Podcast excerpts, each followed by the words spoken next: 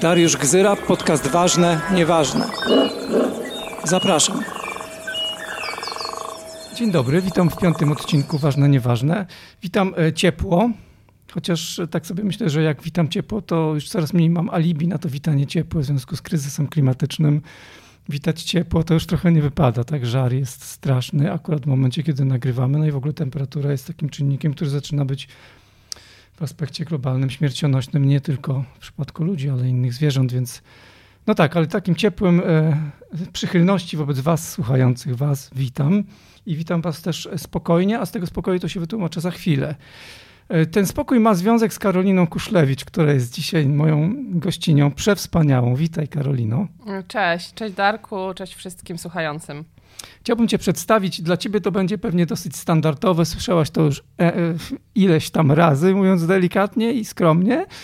Ktoś Cię zawsze przedstawia. Ja, ja to zrobię dlatego, że mam nadzieję celować również w takich słuchaczy i w takie słuchaczki, którzy po raz pierwszy dowiadują się o nas, o Tobie, o tej sprawie i o tym, że to jest ważne, chociaż traktowane jest społecznie jako nieważne. Mówię tutaj oczywiście o problemach zwierząt pozaludzkich. Więc jesteś oczywiście adwokatką, prowadzisz kancelarię adwokacką w Warszawie, jesteś e, szczególną adwokatką, ekspertką w dziedzinie, w której rzadko kto się specjalizuje w zakresie prawnej ochrony zwierząt. Oczywiście z tego jesteś znana i przyrody, zawsze to dopowiadasz, chociaż zaczynałaś od prawa gospodarczego, o czym możemy później e, dać jakąś e, wzmiankę w pewnym kontekście, o który cię zapytam. Między innymi reprezentowałaś Fundację Noga w Łapę, robiłaś to pro bono, doprowadziłaś do wydania mm, przez Sąd Najwyższy przełomowego wyroku, w którym uznano sprzedaż żywych karpi w torebkach bez wody za znęcanie się nad zwierzętami, za co ci wszyscy Dziękujemy. Pewnie dlatego y, uzyskałaś y, niedługo później pierwsze miejsce w rankingu Rising Stars Prawnicy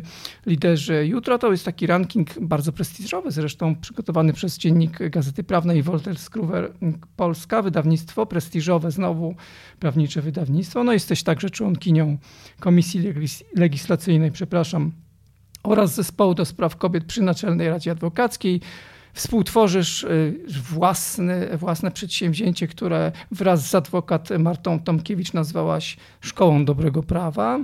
Prowadzisz również zajęcia na Wydziale Artes Liberales Uniwersytetu Warszawskiego na kierunku antropozologia i tutaj w trend osobisto-biograficzny też prowadzę tam zajęcia, więc można powiedzieć, że jesteśmy z jednej fabryki w pewnym sensie. Pracujemy w tym samym miejscu, przynajmniej przez część swojego czasu. No oczywiście jesteś znana także z funkcji rzeczniczki do spraw ochrony zwierząt przy Polskim Towarzystwie Etycznym. Jesteś także publicystką, więc nie tylko jesteś na sali sądowej, nie tylko w mediach, ale również własne teksty publikujesz, między innymi dla krytyki politycznej, ale także prowadzisz przecież bardzo ciekawy, interesujący i wciąż aktualny blog w imieniu zwierząt i przyrody głosem adwokatki. Wiem, że e, jesteś taką postacią graniczną, tak się siebie postrzegasz pomiędzy prawem a działalnością społeczną aktywizmem. Oczywiście współpracujesz z wieloma różnymi organizacjami pozarządowymi. To jest w zasadzie taki mm, chleb powszedni twój. Jesteś przecież pełnomocniczką w różnych postępowaniach karnych, administracyjnych. Jesteś doradczynią w procesie legislacyjnym. Zapewniasz wsparcie prawne właśnie organizacjom, między innymi podczas mm, interwencyjnego odbioru zwierząt. No i oczywiście oprócz tego wszystkiego, i tu jeszcze można by długo, długo wymieniać, napisałaś również e, co najmniej trzy książki. O tej pierwszej nie mówimy, bo ona ma związek z tą działalnością wcześniejszą, tak. związaną z prawem gospodarczym, ale o tych dwóch y, ostatnich to koniecznie muszę wspomnieć. No to są takie perły oczywiście prawniczego mm, rynku wydawniczego w Polsce. Mówimy o dwóch znakomitych książkach. Pierwsza to Prawa zwierząt praktyczny przewodnik, wydana przez dwa, y, w 2019 przez Walter Skruwer. Druga ustawa o ochronie zwierząt, komentarz. Możesz mi tylko powiedzieć tak króciutko, czym one się różnią dla osoby, która no, zna teraz tylko tytuł i chciałaby wiedzieć. E, różnią się przede wszystkim e, adres, e, adresatem, adresami adresatkami. Pierwszą z nich, Prawa Zwierząt, praktyczny przewodnik, napisałam z myślą o tym, aby taki zwykły człowiek, który nie ma wiedzy prawniczej, nie ma też tych narzędzi, żeby jakoś poruszać się po ustawach, żeby mógł się oswoić, wziąć, wziąć książkę, która jest formatu zeszytowego, przebrnąć przez nią i mieć poczucie, ej, ja naprawdę coś z tego rozumiem, mm. czuję się mhm. silniejszy, silniejsza i mogę iść działać i nie będą wciskać mi kitu. Tak, bo wiesz, to prawo często jest takie, wydaje się zaporowo trudne, takie drobiazgowe, takie mówiące przedziwnym językiem, trochę takim hermetycznym. Ja tego nie rozumiem, to jest napisane drobnym maczkiem, ja tego nie chcę. To, jest, to mnie przerasta. Tymczasem ty pokazujesz, że to może być napisane normalnym, ludzkim, czytelnym, zrozumiałym językiem i dotyczy nas wszystkich. Bardzo mi na tym zależało, zwłaszcza, że no też wszyscy, którzy się angażują w sprawy, y, sprawy dotyczące zwierząt, y, wiedzą doskonale, że większość z osób, które zwierzętom pomaga, bo to bardziej w kwestii pomagania i ratowania niż takiej jakby walki o ich prawa mhm. w sensie podmiotowym, to są ludzie, którzy nie mają wykształcenia prawniczego, doświadczenia prawniczego, którzy po omacku się tym poruszają, bo robią to po prostu e, z, mm, z poziomu swojej postawy, e, z poziomu swoich wartości i bardzo chciałam tych ludzi wyposażyć e, w to, żeby oni mieli narzędzia reagowania i strasznie mnie to wkurza, jak policja, straż miejska, 112 mhm. i inne podmioty, organy, które są odpowiedzialne za to, żeby i zwierzętom pomóc, i tym ludziom pomóc, mhm. no po prostu zamykają przed nimi drzwi. Cały czas mi się nasuwają jakieś brzydkie słowa. No spokojnie, możesz w tym podcaście wyartykułować, nie musisz I szukam innych. E, i chciałam, I chciałam, żeby oni się po prostu czuli ci ludzie bezpiecznie. To znaczy, żeby dostawali trochę odpowiedzi na takie dosyć standardowe sytuacje, które ja już sobie odnotowałam jako sytuacje kryzysowe, e, też w kontaktach właśnie z, z państwem, mhm. które powinno pomagać, a nie pomaga. Tak. I żeby mówili, ej, ale w ogóle nie wciskaj mi tego kitu. A ta druga książka, Komentarz do ustawy o ochronie zwierząt to sam ten tytuł. Ona już jest bardzo systemowa. Komentarz polega na tym, że się bierze każdy przepis po kolei ustawy i się go rozkminia od A do Z. Bierze się mhm. wszystko, co w ciągu tych 25 lat, bo ustawa z 97 roku, zostało wytworzone w tak zwanej doktrynie, czyli jakby w, no, w myśli prawniczej i też w orzeczeniach sądowych. Um, jakoś się z tego, to, to, to, to, to się zestawia, ja to zestawiałam.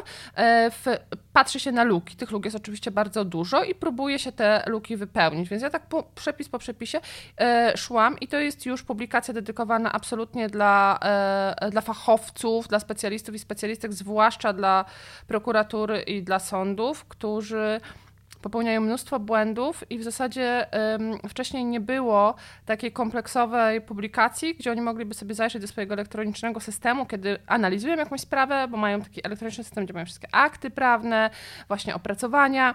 I tam nie było takich opracowań dotyczących e, UOZ-u, ustawy o ochronie zwierząt i chciałam, e, i chciałam, żeby, żeby, żeby to było, żeby to pracowało systemowo. I chciałam, żeby te 25 lat też było podsumowane, bo moim zdaniem po 25 latach trzeba zrobić podsumowanie, to jest ćwierćwiecze. Mam nadzieję, że to podsumowanie doprowadzi nas do takiego mm, zaorania w którymś momencie tego, co było, mhm. z całym szacunkiem do tego, bo to jest oczywiście ogromna praca i musimy to Bez wszystko wątpienia, zrobić. choć niewystarczająco, jak wiemy. Tak, ale dramatycznie niewystarczająca i mi było w ogóle nie, nie czułam się często bardzo nie okej okay, pisząc ten komentarz, że musiałam się trzymać tej konwencji i być w granicach prawa, a to po prostu aż czasami, czasami aż mi po prostu było niedobrze.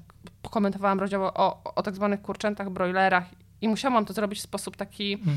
E, formalny i, i standardowy. Mhm Okej, okay, czyli w zasadzie te dwie książki to są po prostu narzędzia, tylko przeznaczone do pewnej innej grupy, dla innej grupy odbiorców, ale i w jednym i drugim przypadku pomagasz. One mają służyć dobru, prawda? Mają być lepszą interpretacją prawa, mają być ułatwieniem egzekucji tego prawa, zrozumienia prawa itd. Tak itd. Tak Teraz się wytłumaczę, z tego spokoju, który wraz z Tobą zawitał do bram podcastowni, w której jesteśmy. Otóż, jak Ci kiedyś powiedziałem prywatnie w, takiej, w jednej z naszych rozmów, bo czasami się do siebie odzywamy prywatnie, masz taką niezwykłą, bardzo rzadką, a uwierz mi, że jestem na tym punkcie dosyć wyczulony, masz taką rzadką umiejętność podawania bardzo bezkompromisowych treści w sposób też nowatorskich, powiedziałbym, treści w sposób, który jest dla systemu w jakiś sposób akceptowalny.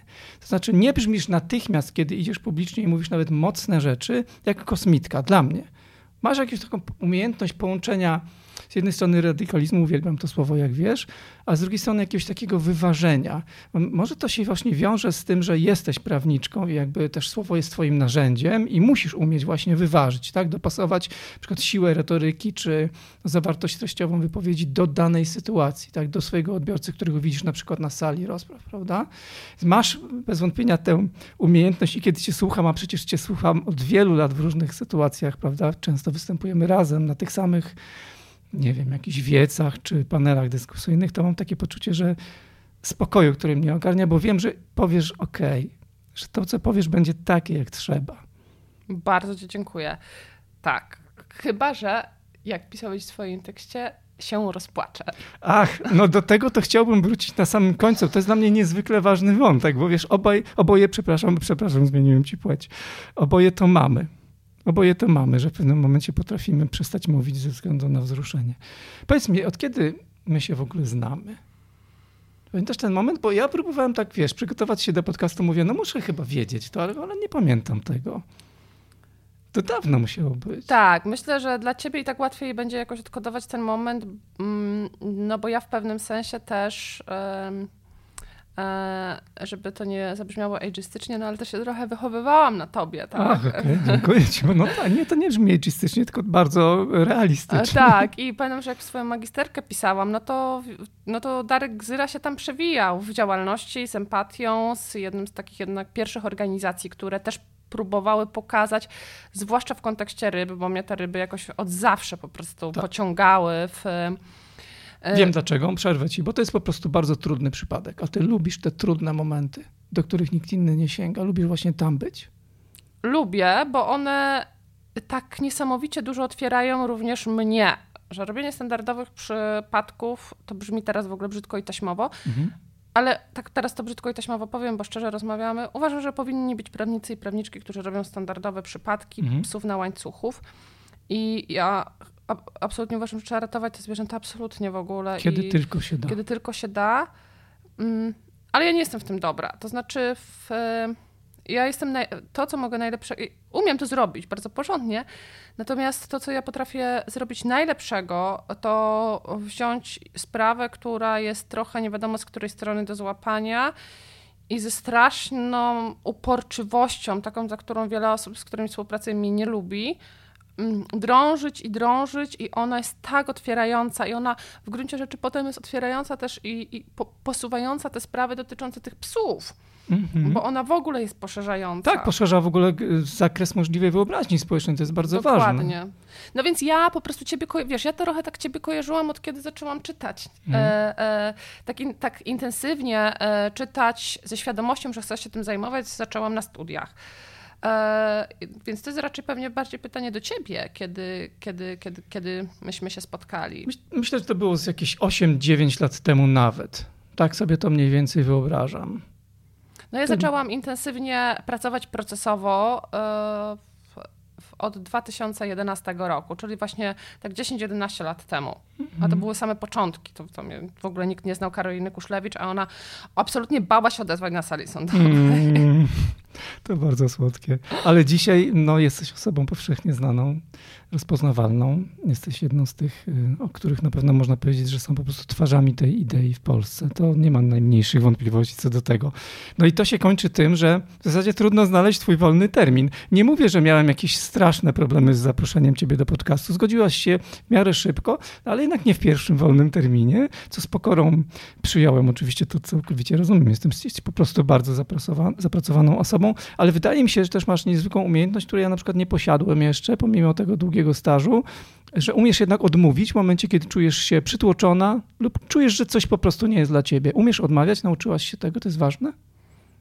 Ja uważam, że to jest y, super ważne. Mhm. Y, sporo o tym myślę w ostatnim czasie, też, y, też za sprawą tego, że zaczynamy mówić y, w trochę oczywiście bańkowo, no bo raczej bańkowo zajmujemy się obciążeniami i aktywistycznymi. Dotyczy to osób zaangażowanych, które chcą coś więcej niż czubek własnego nosa.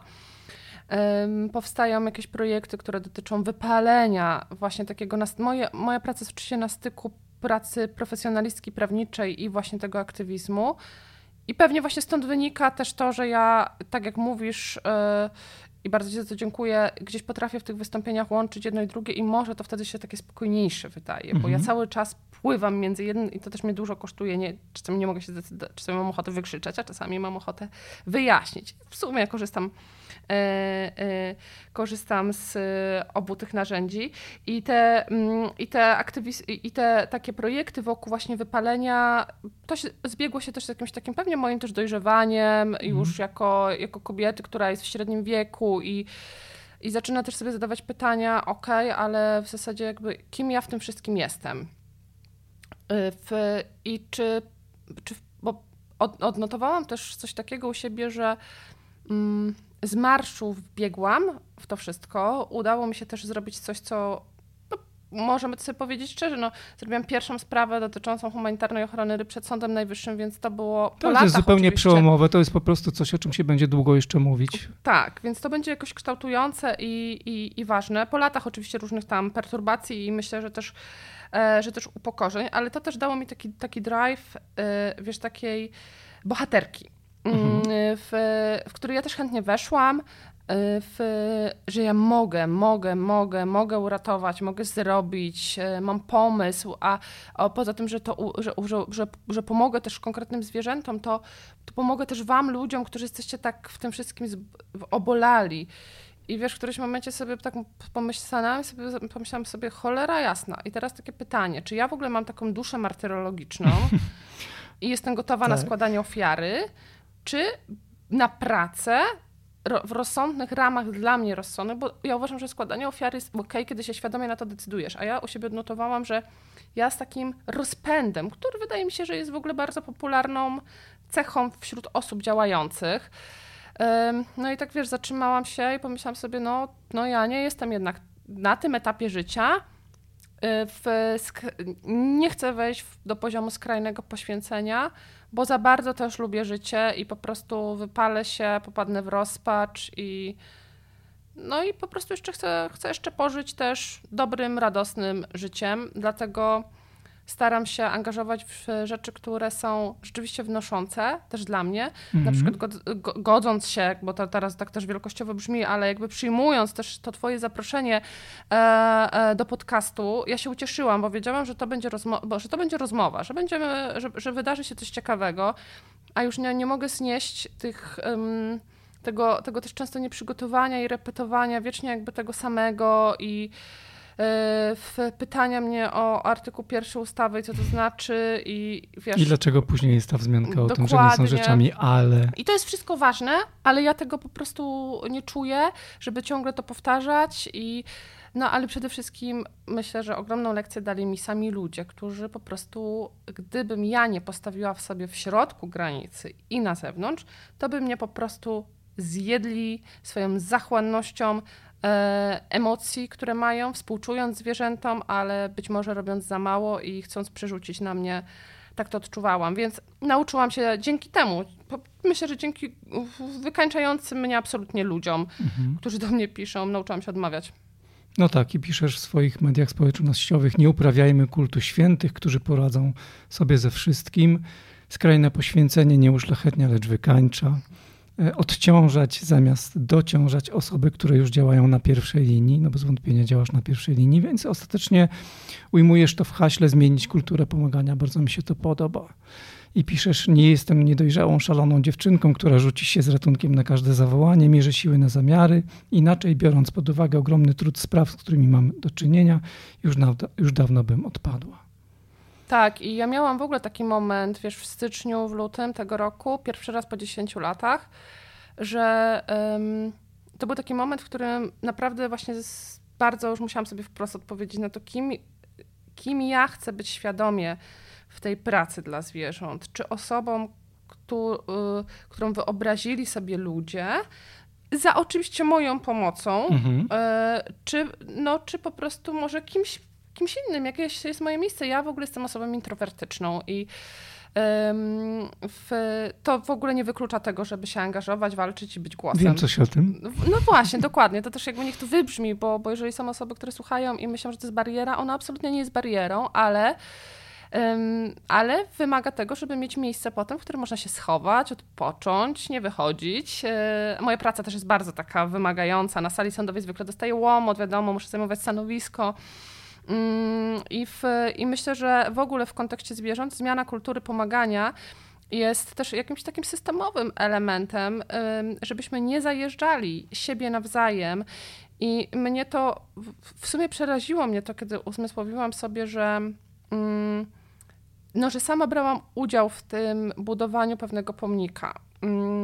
Oczywiście, no wiadomo, nie jestem jakąś super rozpoznawalną osobą, ale w świecie jakby zwierzęcym, tym polskim już tak i że ja sama po prostu daję ludziom jakby trochę złą informację, bo ani Karolina Kuszlewicz, ani Katarzyna Topczeska, ani e, Andrzej Elżanowski, e, ani Darek Gzyra e, nie spowodują jakiegoś efektu wow, spektakularnego. My tego, ja uważam, że my tego nie możemy obiecywać w ogóle ludziom, gwarantować i i że sam, że, że po prostu nie chciałam brać udziału już w tym psuciu dalej, postanowiłam o tym pisać, a właśnie w styczniu, e, w styczniu tak czułam, że ta czarna otchłań e, do mnie przychodzi że ludzie mogą mieć różne pojemności y, gotowości na przyjmowanie cierpienia. Ktoś ma pojemność doniczki, ktoś ma, ma, ma mhm. wiaderka, a, a ktoś poczułam, że ja w sumie mam takie duże wiadro, ale jeszcze chcę ode mnie wannę. Jak będę mieć wannę, to jeszcze basen. I tak, mm. I tak w kółko. I te filmy, które się otwierają, przysyłane mi ciągle samoistnie, jak się otworzy wiadomość na Facebooku i zaczynają się odtwarzać, a tam jest maltretowane zwierzę, przypalane, nabijane na jakiś pal. Z całego świata ludzie, wiesz, widzą coś i mi tu wysyłają i ja w swoich sprawach mam tego tak dużo, że pomyślałam sobie, no, no nie, no po prostu jakby wara jakby od mojej wrażliwości, która też jest delikatna, ona jest moją siłą, ale, ale no jak mi to zniszczycie, to nic nie zostanie. Chyba rzadko się o tym tak myśli, że my akurat zajmujemy się tak bardzo wykluczoną grupą istot, że w zasadzie chyba żyjemy na co dzień w takim odpowiedniku wojny. To znaczy, mm, to co się dzieje, jest, dzieje się na tak ogromną skalę, ta przemoc jest tak strasznie powszechna, jednocześnie tak bardzo znormalizowana. Te obrazy, które nas dotykają w zasadzie codziennie są tak niesamowicie drastyczne, tak dojmujące to wszystko jest, prawda? I to się dzieje dokładnie codziennie, nigdy nie ma od tego urlopu. Budzisz się i tego dotykasz, zasypiasz i tego dotykasz. To jest straszne. Rzadko tak ludzie z zewnątrz, którzy nie zajmują się tą tematyką, myślą o nas jako osobach, którzy mają cały czas kontakt ze skrajnym wykluczeniem, w zasadzie z no trudno sobie nawet wyobrazić i opisać to wszystko, z czym mamy kontakt. To jest niemożliwe po prostu. E, my to mamy codziennie. I ta myśl twoja, że, że w końcu trzeba zadbać w tym wszystkim o siebie jest, jest zupełnie podstawowa. Jest doskonała. Myślę też, że wiesz, że, e, że, że, że, nie tyle e, mało ludzi poza, poza nami, tymi, którzy się zajmują, zdaje sobie sprawę z tego, z czym my się mierzymy, ale też obawiam się, że sporo ludzi, którzy się tym zajmują, też sobie nie zdaje sprawy, bo ten pęd i ta ilość cierpienia jest tak ogromna, że jeżeli reagujesz na wszystko, a robisz to z no, najlepszych pobudek też, e, to nawet nie masz czasu. Tak mi się wydaje, ja przecież 10 lat tak funkcjonowałam, że, że nie miałam czasu jakby tego zobaczyć, że ej, ale to w ogóle chyba zmierza trochę w, w, nie taką stronę. Jeżeli jesteś człowiekiem z krwi i kości, masz skończony organizm, skończoną wy, y, wydolność i, i też w gruncie rzeczy lubisz ludzi też chcesz mieć z nimi jakieś relacje i zadbać. I to, co mówisz, ja myślę, że my po prostu pracujemy i o tym się w ogóle nie mówi w naszym środowisku. Za mało, albo może, może szczątkowo, może szczątkowo się mówi. My jesteśmy ludźmi, którzy pracują z traumą na traumie, na permanentnej, odnawiającej się takiej, co do której nie ma nawet wizji końca. Bo kiedy myślimy o wojnie w Ukrainie, to wszyscy mamy nadzieję, że w 2000, na koniec 2023 czy, czy, e, czy, czy, czy 2022, czy w którymś momencie nastąpi koniec. Ale że to nie jest sytuacja beznadziejna, a ta, w której my pracujemy, wydaje się beznadziejna. To znaczy ten sukces, który zdefiniowaliśmy sobie jako świat, w którym po prostu ograniczamy to cierpienie pozaludzkie do minimum, wydaje się dzisiaj zupełnie niemożliwy do stworzenia po prostu. Bynajmniej jakby na, prawdopodobnie nie za naszej życiowej aktywności. Tak? Okay. Świat jest teraz nieprzewidywalny też bardzo, więc nie, nie też nie, nie chcę się do tego jakoś tak przywiązywać, może się bardzo dużo zmienić. Natomiast to jest stan permanentny, bez punktu, do którego możemy się przywiązać. Nie możemy pomyśleć sobie, dobra, teraz taki na maksa wysiłek do 2030 i to będzie taki moment przełomowy, że będzie już tak naprawdę lepiej, nie? Tylko cały czas to się odtwarza i odtwarza i odtwarza. E, więc e, myślę, że musimy ogromnie o siebie dbać i że w sumie to jesteśmy wspaniałymi ludźmi, że w ogóle mamy odwagę, teraz mówię jakby do wszystkich osób, które słuchają też i się tym zajmują, że mamy odwagę wejść w tak trudny teren i to wymaga naprawdę dużej siły wewnętrznej, e, ale też, żeby się, żeby się w tym nie zgubić. Myślę, że to, ta empatia jest także zobowiązaniem wewnętrznym do siebie. Mam też wrażenie, że w pewnym sensie do pewnego stopnia mm, jest usprawiedliwiona złość, jaką ludzie mają, którzy zajmują się tym na co dzień, tym strasznym wykluczeniem, jakaś taka, takie poczucie gniewu. Nie tylko te dobre uczucia, które się przy tym ma, bo oczywiście ma się, kiedy się widzi kogoś, kto też pomaga, albo kiedy widzi się jakiś sukces zdefiniowany jako uratowanie kogoś jednego, albo prowadzenie jakiejś zmiany systemowej. Tak, to wszystko bardzo cieszy ale no ma, jest też gniew, prawda? Jest też złość, czasem nawet bywa nienawiść.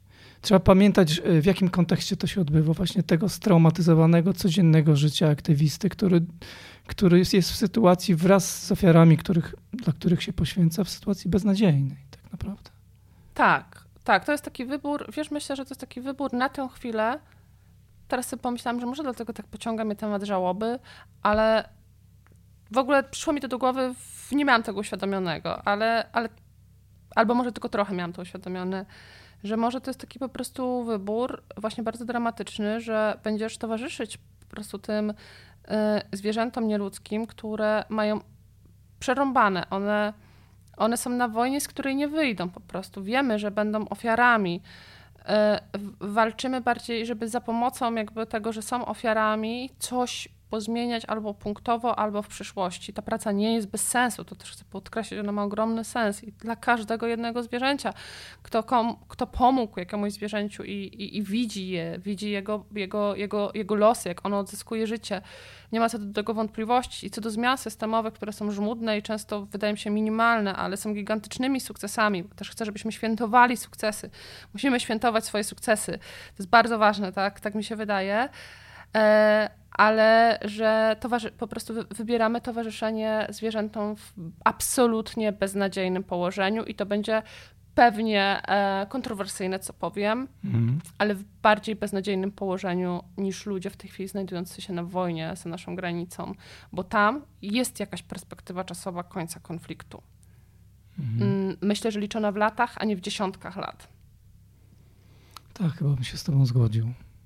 I chyba dlatego też pewnym, w pewny dziwny sposób ta tematyka jest tak pociągająca, że ona jest tak strasznie trudna, że zaglądasz do takiej dziury, która jest naprawdę bardzo czarna i właściwie rzadko kto chce w ogóle tam zaglądać. Nawet się nie zbliżają do tego miejsca. Tylko, no, mhm. Y, więc w pewnym sensie jest to bardzo pociągające, chociaż oczywiście bardzo kosztowne, co już powiedzieliśmy.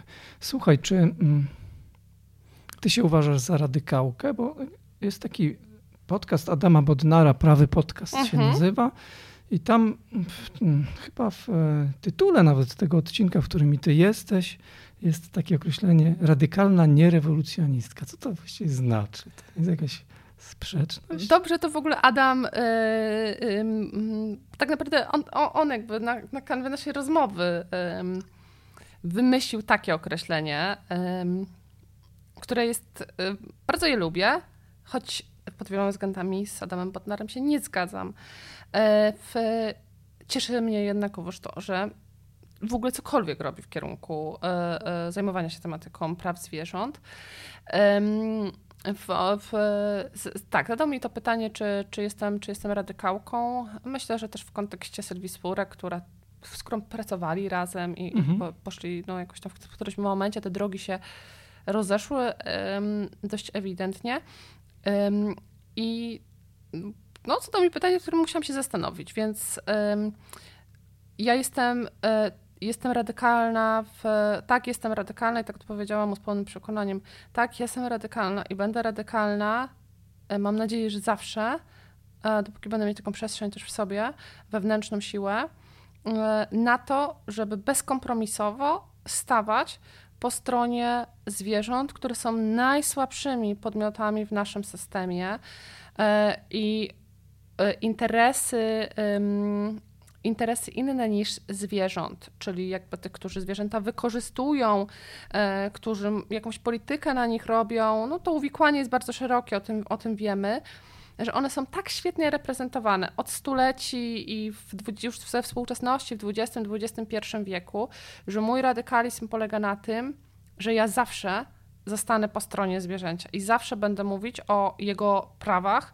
dlatego że e, one są w, w, no, w minimalnym stopniu e, w, reprezentowane. I to jest, to, jest mo, to jest moje poczucie radykalizmu. Nie ma jestem bezkompromisowa pod takim względem, że mm, nie może mnie przekonać ten, kto ma interes w krzywdzeniu zwierząt, żebym troszeczkę ustąpiła, bo ja jestem od tego, żeby być głosem tego zwierzęcia, um, pozbawionego w naszym systemie głosu i głosem oczywiście niedoskonałym pod wieloma względami, bo nie jego wprost, tylko moim zapośredniczonym i wyobrażonym, ale jednak e, starając się to zrobić, um, no jedynym, jedynym możliwym. Znaczy w sensie takim, no oczywiście jest nas, jest nas wiele osób, ale...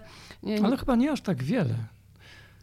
O to chcę zapytać. Jest nas wiele, to znaczy no prawników, prawniczych nie chyba. I wydaje mi się, że płacisz jednak sporą cenę za to w samym środowisku prawniczym. Ja oczywiście nie wiem, jak jest teraz, bo to się pewnie troszkę w ostatnich latach zmieniło, ale kiedy mówiłaś u Bodnara o sobie i o tym, co robisz. Mówiłaś e, też, że czasem bywasz postrzegana jako kosmitka w środowisku e, prawników. E, to wciąż tak jest, pomimo tej nagrody, która przecież była bardzo prestiżowa i byłaś właśnie taką formą przyznania, że ta tematyka jest ważna, jakby troszkę prestiż tej tematyki nam wtedy wzrósł i że ty jesteś twarzą, ważną osobą nagrodzoną, więc powinno się to teoretycznie zmienić. Zmieniło, czy wciąż ta nagroda mnie w ogóle bardzo wtedy zaskoczyła, dlatego że ja naprawdę o tym nie wiedziałam, że ją dostanę. Mhm. E, I to jeszcze za karpie, więc to, to było rewolucyjne. I ta rewolucja w ogóle odbyła się w samym środowisku jakby prawniczym i to jakby no takich wysoko postawionych no, Dla nich powinien tak? być sygnał, że no, e, słuchajcie, to się coś dzieje ważnego, ważne i ważne. Tak, tak, tak, tak, że oni sami w ogóle na to wpadli, doszli do tego w, w ogóle wow. Um, I w, Myślę, że e, w, bardziej mam takie, bardziej wiesz, mam takie doświadczenia e, z, z okresów studiów. To w ogóle była masakra, jeżeli chodzi o jakby moje zainteresowania.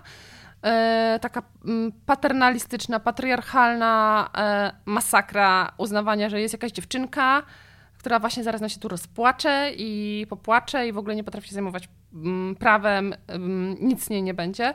Przez aplikację adwokacką, gdzie no właśnie miałam te początki procesu dotyczącego karpi, oczywiście innych procesów, ale i on był no upokarzający po prostu na początku. No to wchodzi, wchodziłam na salę i czułam, że wszyscy się ze mnie śmieją. Wszyscy, mm -hmm. oprócz towarzyszącej mi Renaty. Zresztą to był taki moim zdaniem świetny, e, świetny też taki pokaz tego, jak, e, jak coś, co jest powiedzmy z tego obszaru właśnie ekofeminizmu, pewnego, pewnego rodzaju wrażliwości spotyka się z takim totalnym patriarchatem, trzech facetów postawionych na ławie oskarżenia, duży, w swoją mową ciała, wyrażający jednak pewien stosunek określony do tej sprawy, obrońca, że to tylko ryby, sędzia, która jest rozwalona na fotelu i, i przysypia i ucina mi moje wnioski dowodowe, biegły, który się śmieje z tego, że ja pytam o cierpienie karpi i mówi, że w ogóle o cierpieniu nie będziemy rozmawiać, bo to jest w ogóle nienaukowe sformułowanie.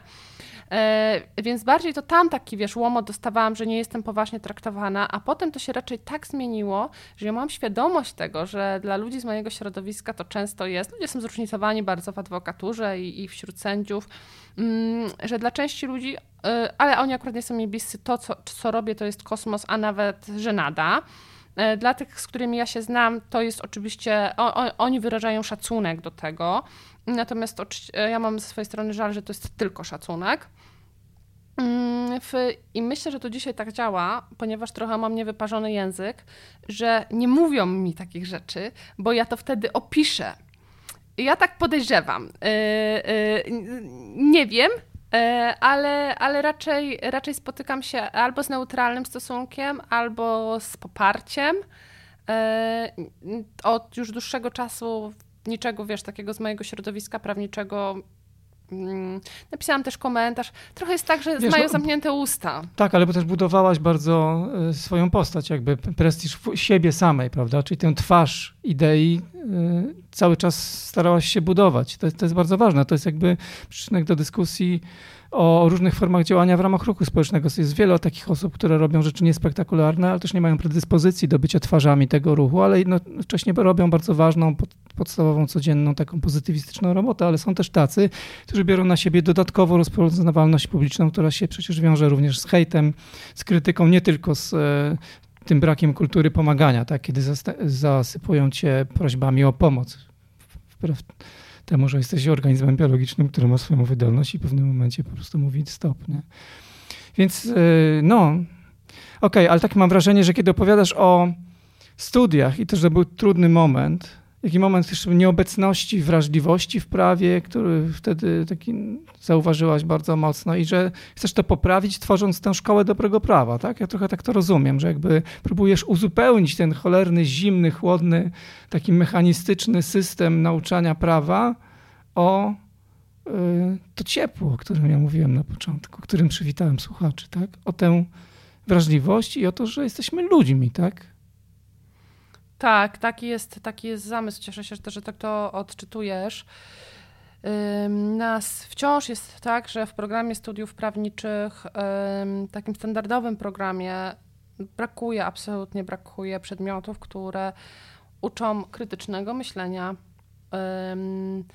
dotyczą też człowieka jako właśnie e, podmiotu, który ma swoje emocje, ma swoją wrażliwość, ma swoje doświadczenie, uczą e, w ogóle jak w tym operować, no bo musimy jakoś poruszać się w tym, zachować merytorykę i staram się świadomie przepuścić e, w swoich sprawach to, co na przykład jest, kiedy, kiedy już ma, zapędzam się i mam ochotę po prostu wziąć, wziąć po prostu młotek i trzasnąć kogoś w mhm, głowę z kim. Mhm.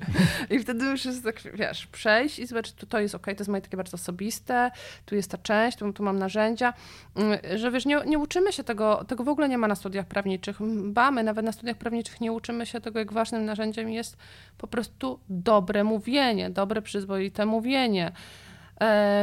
Ale też, żeby dobrze się czuć w sobie. Przecież my też pracujemy ciałem, y, głosem.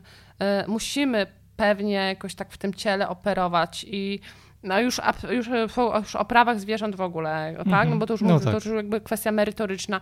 I tą naszą szkołę z e, Martą, moją taką adwokacką e, przyjaciółką, pomyślałyśmy właśnie w taki sposób, żeby uzupełnić, dać taką alternatywę e, w, do rozwoju dla osób, które prawniczo, prawniczo działają, mają takie wykształcenie, czy, czy, się, czy się dopiero uczą i no wiesz, chcą czegoś więcej po prostu. To, chcą, żeby to prawo było twórcze. O, myślę, że tak jakbym miała streścić y, i tego mi cholernie brakuje i na studiach prawniczych, i na aplikacji adwokackiej. Trochę coś się dzieje na aplikacji adwokackiej warszawskiej, ale no, myślę, że ogromną bolączką w ogóle wielu studiów i całej tej naszej kultury i systemu jest to, że my wy, y, wywalamy z niego krytyczne myślenie i twórcze myślenie. Dlatego też tak trudno potem robi się zmiany w prawie, bo my się na studiach prawniczych uczymy pewnego statusu quo. Są procedury jakby święte, jest pewien pomyślany system i my nie uczymy się, że w ogóle ten system podlega zmianom. Mhm. On po prostu jest, a my się tylko uczymy, jak się po nim poruszać. Tak, w miarę sprawnie, nie naruszając jego porządku. Nie, do, o, dokładnie, to świat, świetnie to ująłeś. Ja też bardzo lubię, jak ja się często nagadam, nagadam, namyślę, namyślę i potem czytam, e, czytam u Gzyry takie sformułowanie, nie naruszając. Tak, tak myślę, że on jest tak, tak pomyślany. Piszecie, chcemy poszerzać wiedzę, no to, to jest oczywiście ważne, bo wiedza jest jednak wciąż podstawowa, bo ona w tej wrażliwości nie ginie, tylko jest po prostu nieco innym narzędziem, tak? Jest przez pryzmat wrażliwości traktowana, prawda? Więc piszecie i chcemy poszerzać wiedzę oczywiście, ale jak wspierać się wzajemnie, ucząc jak radzić sobie z presją i efektywnie korzystać ze swojej wrażliwości. Efektywne korzystanie z wrażliwości. I tu się pojawia no to słowo klucz, które już oczywiście się pojawiało w naszej rozmowie i w ogóle w kontekście Twojej osoby bardzo często występuje, czyli owa wrażliwość stało się nawet częścią nazwy pewnej koncepcji prawa. I bardzo chcę o tym powiedzieć teraz. To jest dla mnie ważne. Mm, w roku 2020 ukazała się taka książka Zoepolis, budując wspólnotę, wspólnotę ludzką, nieludzką. Fundacja Benz Zmiana to wydała. To jest taka zbiorówka wieloautorska, prawda? Różni autorzy, różne autorki, nawet tam zdjęcia są, teksty krótsze, dłuższe. Twój tekst nosi tytuł Koncepcja prawa wrażliwego, właśnie o tym chcę powiedzieć. Od wojny do Unii międzygatunkowej. Po pierwsze chcę ci podziękować tutaj oficjalnie za cytowanie, bo cytowałaś tam taki mój stareńki tekst z 2015 roku o lukach leksykalnych jako lukach etycznych. O języku dużo pisałaś, w związku z tym sięgnęłaś do tego mojego tekstu, za co ci dziękuję. Wiesz, zawsze to dobrze robię, jak ktoś cię cytuje, to mi jest miłe po prostu. Ale, ale po drugie, i co ważniejsze, chcę zapytać o tę koncepcję. Co to w zasadzie e, znaczy? Bo jak rozumiem, chodzi o włączenie zwierząt do kręgu podmiotów, które mają wpływ na kształt prawa ostatecznie, prawda? I od, od, odpowiedzią Twoją, jak to zrobić, jak to uczynić, miałoby być e, najpierw naszkicowanie, co zrobiłaś, później rozszerzenie, jak rozumiem, później wprowadzenie koncepcji prawa wrażliwego. I tak wynotowałem sobie takie dwa punkty e, charakterystyczne dla tej koncepcji. Oczywiście jest ich tam więcej w tym tekście. Po pierwsze, to jest transformacja języka prawniczego, to będę chciał Cię zapytać o pewne rzeczy, a po drugie, to instytucja pełnomocnictwa. I teraz co do tego pierwszego zmiana, modyfikacja, transformacja języka prawniczego. Jaka jest, Karolina, Twoim zdaniem rola języka w prawie, w samym prawie, wewnątrz jakby? Co znaczy słowo w prawie? Mhm. To też, jest, e, to też jest coś, nad czym my na, na studiach prawniczych i potem e, w całym stosowaniu prawa, poza ewentualnie uniwersytecką filozofią prawa, e, nie zajmujemy się tym. Po prostu Chociaż nie przecież słowa są podstawowym waszym narzędziem. Absolutnie podstawowym niezwykle narzędziem. Ważne. Absolutnie.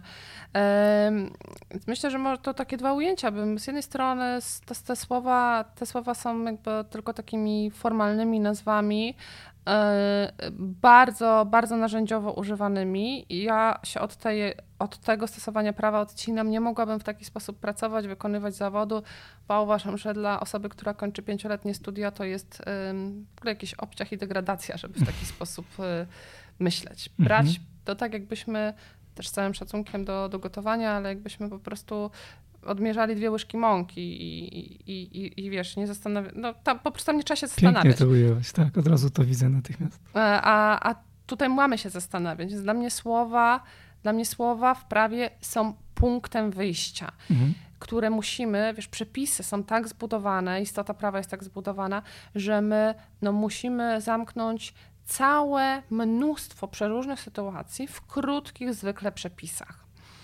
No też przykładem świetnym jest ustawa o ochronie zwierząt i nawet katalog znęcania się nad zwierzętami. Tam są wymienione przykłady tego znęcania i jest ich sporo, bo tam jest ich 19 tych punktów.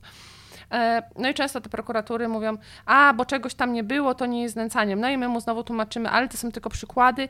No i, i wtedy mówimy, no przecież gdyby ustawodawca miał wpisać wszystkie, jakie przyjdą człowiekowi do głowy y, okropieństwa wobec zwierząt tam, no to, to po prostu ta ustawa byłaby taką listą. Może trzeba byłoby kiedyś zrobić w ogóle taki projekt y, y, artystyczny, na przykład takiej ustawy i, i, i tego, no ale musimy to, musimy to zamykać, więc prawo jak się tworzy, to bierze słowo, przepis, przepis złożony z słów, i kondensuje mnóstwo, mnóstwo sytuacji w tym. I kondensuje to tak, jak w danym momencie uważa, że to jest mu potrzebne. A potem zmieniają się czasy, coraz mamy, poszerzamy wiedzę naukową, zmieniają się okoliczności społeczne. I my musimy. Znaczenie słów, konotacje. Dokładnie. Słów. I my musimy sobie zadawać pytanie, co teraz znaczy dla mnie to słowo, to zdanie, ale właśnie też te poszczególne słowa w zdaniu, jaką treścią one na dzisiaj są wypełnione. I to jest coś, co mnie niezwykle pociąga i fascynuje w prawie. Jestem bardzo wdzięczna moim rodzicom, że w zasadzie zmusili mnie do studiów prawniczych, mhm. bo ja poszłam najpierw na matematykę. O, e, to ciekawe, to tak. tego nie wiedziałem. Mm, Patrzę. Tak, to bo moja babcia jest matematyczką i mm. moim jakby takim pierwszym kierunkiem, w ogóle takim podstawowym, który sobie w, w ogóle w moich myślach, bo to była matematyka stosowana na Politechnice, więc w ogóle wow, to czego ja się dowiaduję. Co, ale to dobrze, bo ja bym myślę, że nie, no, jakby czymś innym jest fascynacja do matematyki um, u babci za piecem, a czymś innym mm -hmm. chyba jest matematyka stosowana. E, e, w, I to jest coś, co bardzo mnie fascynuje. Wiesz, to zaglądanie, musisz zaglądać, sprawdzać, ale to też wymaga cały czas update'owania wiedzy o świecie. I w kontekście zwierząt e, to jest ogromny problem, bo też sprawy, prawo dotyczące zwierząt jest pod tym względem fascynujące, abstrahując już od moich takich, wiesz, wewnętrznych i, i tej wrażliwości, tego jak ja to odczuwam. Jest fascynujące pod tym względem, że zmusza prawo ale nie za bardzo to tam się udaje w temu prawu samo, samodzielnie, trzeba je trochę tak podkopać do tego, y, żeby sięgało po wiedzę naukową. Mhm. I prawo od lat nie jest tak, myśl, jest instytucja biegłego, który może przyjść i powiedzieć, jak to widzi specjalista, ale wiesz, nie ma, nie ma czegoś takiego, co zmusza tych, którzy stosują prawo, sądy i tak dalej, żeby za każdym razem zastanowili się, hej, skoro tam jest napisane zwierzę jako istota zdolna do odczuwania cierpienia, to co dzisiaj w tych czasach to znaczy? 97 rok, dzisiaj 2022. Dlaczego żaden sąd nie zadał sobie tego pytania przy tym artykule Jaka pierwszym? jest choćby ta grupa zwierząt, która jest Dokładnie. w ten sposób określona, które, które są zdolne do odczuwania wedle współczesnej wiedzy, a które nie? Dlaczego ciągle większość spraw dotyczy psów i kotów z całym też jakby wiesz, szacunkiem i jakby i przerażeniem wobec jakby tego okrucieństwa, które im czynimy. Więc jest zaglądaniem E, pytaniem, czy możemy coś rozszerzyć, czasami cofaniem się, bo nie możemy i wiem, że to by było takie, wiesz, nadymane i, i, i takie w teorii i dla sztuki nie zadziałałoby. I to rozszerzenie, o którym mówisz, to jest właśnie ta transformacja, tak? Tak. Bo to, to przy okazji ta ciekawa myśl, o której mówiłeś, że e, słowa, czyli ta tkanka prawa, słowo pisane, litera prawa, ona podlega interpretacjom, które są zmienne, w związku z tym, że zmienia się chociażby stan wiedzy, czy też wzorce kulturowe, jakieś normy aksjologiczne społeczeństwo się zmieniają. Tak, prawo w jakiś sposób odpowiada, interpretacje również się zmieniają, ale nie do stanu, w którym ten język jest traktowany jak poezja. Mówiłaś o tym, że tego już byś nie chciała, więc ta interpretacja też jest zawsze ograniczona, ale ostatecznie ten język podlega transformacji. Ty chcesz tę transformację w jakiś sposób przyspieszyć tak? i rozszerzyć. Mogłabyś mi opowiedzieć więcej, na czym by to miało polegać? Jakiś podać też przykład. Mhm. Jasne, jasne. E, właśnie ta koncepcja prawa wrażliwego, ona trochę zakłada w ogóle wydarcie dziury w tym takim przyzwyczajeniu, że jest system, jest procedura i my go nie ruszamy. Uczymy się tam poruszać w ramach niego, ale nic nie robimy. E, składamy ciągle te same pozwy, wnioski dowodowe, no i tak ciągle ta taśma leci. Tylko, że no próbujemy, próbujemy, próbujemy sobie powiedzieć, a może można spojrzeć na to inaczej. No i zwierzęta, e, zwierzęta przynoszą, myślę, że jeśli, jeśli prawo uwzględniłoby rozwój prawa, mocno wdrożyłby w e, też kontekst zwierzęcy, pracę nad kwestiami dotyczącymi zwierząt e, w, w siebie, w nauki prawne, to mógłby po prostu wspaniale, e, wspaniale i przyspieszyć i, i, gdzieś tam właśnie znaleźć nowe, bardzo ciekawe obszary, no bo zwierzęta właśnie są taką niezwykle wymagającą tutaj sprawą no nie, nie rozszerzymy za bardzo patrzenia na prawo w kontekście spółek prawa handlowego mhm. i, i tak dalej. No tam wiele zostało powiedziane, no jakieś tam giełdowe rzeczy się zmienią, i, ale nie będzie czegoś takiego, żeby zmieniać myślenie. I, a my musimy to, to myślenie zmieniać, bo po prostu y, zmieniają się czasy. Zresztą orzecz, orzeczenia sądów, tych najmądrzejszych, Sądu Najwyższego i Naczelnego Sądu Administracyjnego mówią, że też interpretacja prawa musi zmieniać się w miarę rozwoju i zmiany wartości społeczeństwa. To jest bardzo naturalne. To, ja w, I ta koncepcja prawa wrażliwego wychodzi od zwierząt, ale myślę, że ona może, przy, jakby ona ma uniwersalny charakter. Do, do bardzo różnych e, obszarów będzie miała zastosowanie oczywiście z pewnymi modyfikacjami. E, I zakłada otwarcie i transformację języka prawniczego poprzez między innymi otwarcie e, pojęć prawnych. Wymień mi proszę mm. takie pojęcie, żebyśmy mm -hmm. złapali to tak na gorąco przykład. i jakiś przykład. Tak. Przykład, to dam, dam na razie, o, zacznijmy od najbardziej banalnego. Mm -hmm. W umieranie okay. dotyczy ludzi i zwierząt. Mm, w zwłoki dotyczą ludzi i zwierząt. Odrezygnujemy z, ze słowa odpady. Tak, i to nie jest błaha zmiana, bo nie. natychmiast za tym stoi szereg wartości, prawda? Jeśli nazywasz inaczej, nie dzielisz języka na ten, który jest właściwy ludziom i ten, który jest właściwy tej gorszej w domyśle grupie, czyli istot pozaludzkich, no to jakby jednocześnie dajesz sygnał, że one są równie wartościowe, prawda? Tak, pod... i, i z, jednej, z, jednej, strony sygnał na zewnątrz, wiesz, to będzie to kształtowałoby też właśnie program studiów prawniczych, ale też sygnał na salę sądową, mhm. bo temu sędziemu jest dużo łatwiej wydać taki bezduszny wyrok, jeżeli ktoś mówi nawet o relacji ze zwierzęciem, o, o, o, o jakieś w, w, w stosunku jakby kończenia tego życia zwierzęcia, jakiegoś, jakiegoś dobra osobistego i, i tego, że to jest jakaś relacja w sytuacji, kiedy to zwierzę po śmierci ma status odpadu, a kiedy jakby no, ma jakiś status taki no, po prostu podmiotowy. To jest dodatkowy rodzaj dystansowania się w ogóle od, od, od, statusu ofiary i od dramatyzmu całej tej sytuacji, czyli w pewnym sensie stosowanie tego chłodnego, kłamiącego języka jest wygodne też Bardzo dla tych, którzy wygodne. nie chcą tej zmiany. Tak, i inny już troszeczkę bardziej zaawansowany, choć wciąż prosty przykład, to przemoc. Mm, dzisiaj kategoria przemocy, jeśli chodzi o prawo, no to jest kategoria z prawa karnego e, w, i funkcjonuje e, w, funkcjonuje w ramach takiej definicji przestępstw z użyciem przemocy. I one są definiowane w kodeksie karnym jako przestępstwa no tam opisane, na czym to polega, ale generalnie zawsze w relacjach międzyludzkich. Czyli, że dochodzi do przestępstwa zgwałcenia, naruszenia nietykalności cielesnej, napadu, rozboju, yy, znęcania się nad osobą najbliższą. W, i, yy, I to powoduje, taka definicja, że tak naprawdę te przepisy ustawy o ochronie zwierząt, które dotyczą znęcania się nad zwierzętami, no, po prostu które e, po, po, przepotworne rzeczy tam się odbywają. Teraz komentujemy głośno straszną sprawę uprowadzenia i skłócenia tej 14-letniej dziewczyny. I w ogóle nie, nie umniejszając tej tragedii, to przeraża mnie to, że zło jest tak bardzo bliskie, jest za rogiem.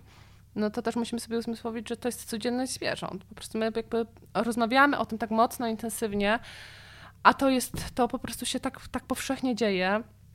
To jest niewiarygodne, co mówisz. Wiesz co, ja muszę, muszę się przy tym zatrzymać, bo mnie, muszę ci powiedzieć, że mam dreszcze w tym momencie, bo to jest niesamowita zupełnie historia, że nie możesz w kontekście prawnym używać pojęcia przemocy, ponieważ ono jest zarezerwowane tylko dla niektórych zwierząt, dokładniej rzecz mówiąc, dla nas samych, czyli homo sapiens.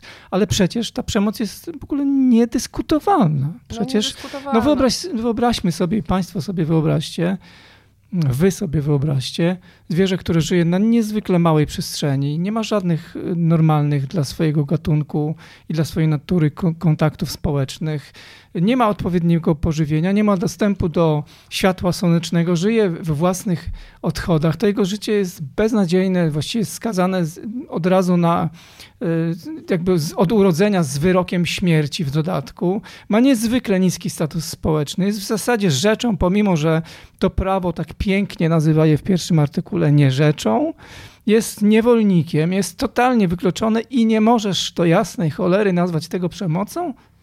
Co tu się dzieje?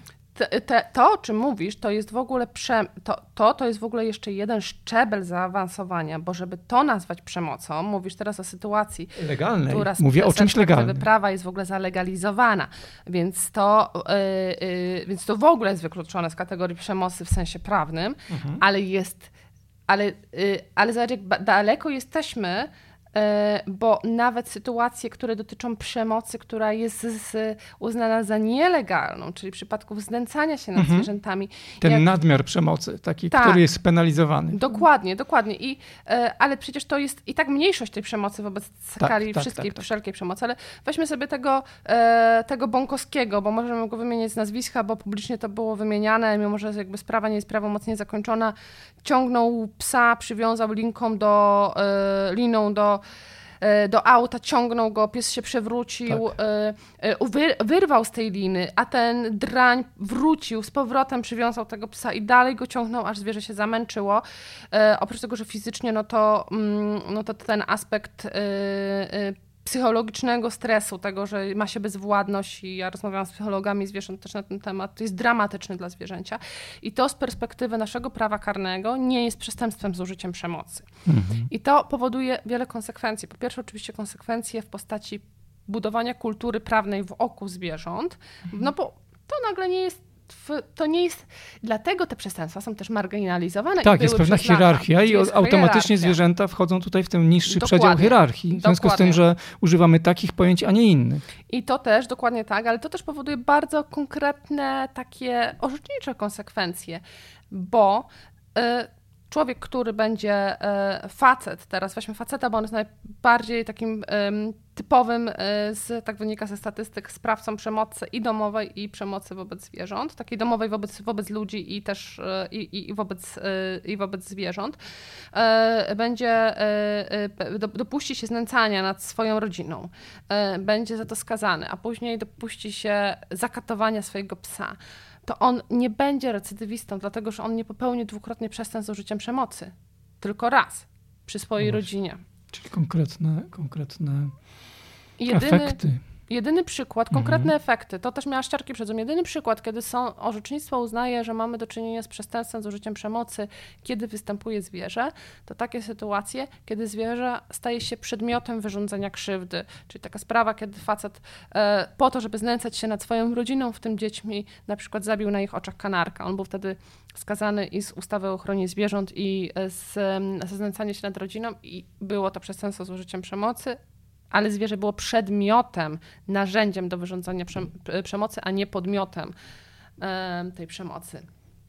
Chyba zaczynam to lepiej rozumieć, tak? Czyli byłoby to otwarcie tych pojęć, które już są używane w kontekście głównie relacji międzyludzkich i kontekście prawnym regulującym postępowanie człowieka z innym człowiekiem, tak? No ta przemoc, która jest tutaj tak. przykładem jeszcze... bardzo dobrym, Takich, jak rozumiem, pojęć jest więcej i chcesz po prostu przywrócić im jakby tych właściwe ich rozumienie, czyli to szersze, czyli rozszerzyć je w kontekście międzygatunkowym. Tak, dlatego, że nie ma tak naprawdę, my sobie to, my się na to umówiliśmy. I, Dokładnie. Yy, I też często w ogóle umówiliśmy się, yy, często nawet to nie jest zdefiniowane, często umówiliśmy się po prostu, bo uznaliśmy, że tak jest, tak i jest świat i już. Jakby nie było innych uczestników tego świata, których zresztą zmuszamy siłą do, do, do, do uczestniczenia na naszych zasadach, ale jeśli pozwolisz krótko, jeszcze podam trzeci przykład, który jest bardziej zaawansowany, jest bardzo ciekawy. Jakbyśmy sobie wzięli na przykład tortury. Mhm. Yy, wydaje mi się, że one, na przykład zakaz tortur, torturą jest oczywiście takim świętym zakazem to jest w ogóle jedyny zakaz, tak mnie zawsze uczono na studiach, że to jest jedyny bezwzględny zakaz w prawie międzynarodowym, w, w prawach e, krajowych y, państw cywilizowanych. E, od zakazu zabijania są wyjątki. Zakaz tortur jest bezwzględnym zakazem. Ustalony w 1945 roku w tych wszystkich e, konwencjach, tak, Radach mhm. Europy i tak dalej, po traumach. Zresztą świetne są te preambuły. My straumatyzowani, nie chcąc wyrządzać dalej i zapobiec takich strasznym, takim strasznym okrucieństwom, świadomi tego, do czego może doprowadzić człowiek.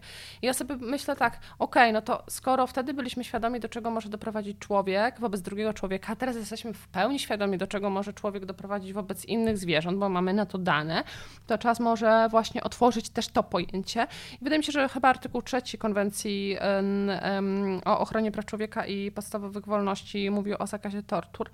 I jakże inaczej by było, gdybyśmy zakaz tortur rozszerzyli na zwierzęta, mhm. wiesz, to jest taki no, prosty zabieg w sensie, ale jako nawet wyzwanie językowe. Znaczy, jesteśmy potwornie też w tym prawie zamknięci. Dlaczego zakaz tortur nie dotyczy innych zwierząt, które bardzo podobnie odczuwają do człowieka? Mhm. Więc to oczywiście tak, byłoby rewolucyjne. przychodzi do głowy kontekst, doświadczy, kontekst doświadczeń na zwierzętach, bo mm, przewidywanym bonusem z, z dokonywania tortur na ludziach jest to, że zdobędzie się jakąś wiedzę, której w inny sposób nie można uzyskać, a więc bólem, cierpieniem, dystresem tworzysz możliwość uzyskania tej wiedzy. No ale tymczasem prawdopodobnie dokonujemy, ja bym używał tego języka, tortur w przypadku zwierząt, od których oczekujemy też pomocy w zdobyciu jakiejś wiedzy w kontekście rozwoju nauki czy medycyny i tak prawda? Tak. Dałoby się to doskonale zastosować. Tak, i też dałoby się zastosować przepisy dotyczące eksperymentowania. Człowiek może być poddany eksperymentowaniu za jego zgodą. No właśnie. No tak, a jak uzyskać zgodę? W przypadku zwierzęcia pozaludzkiego.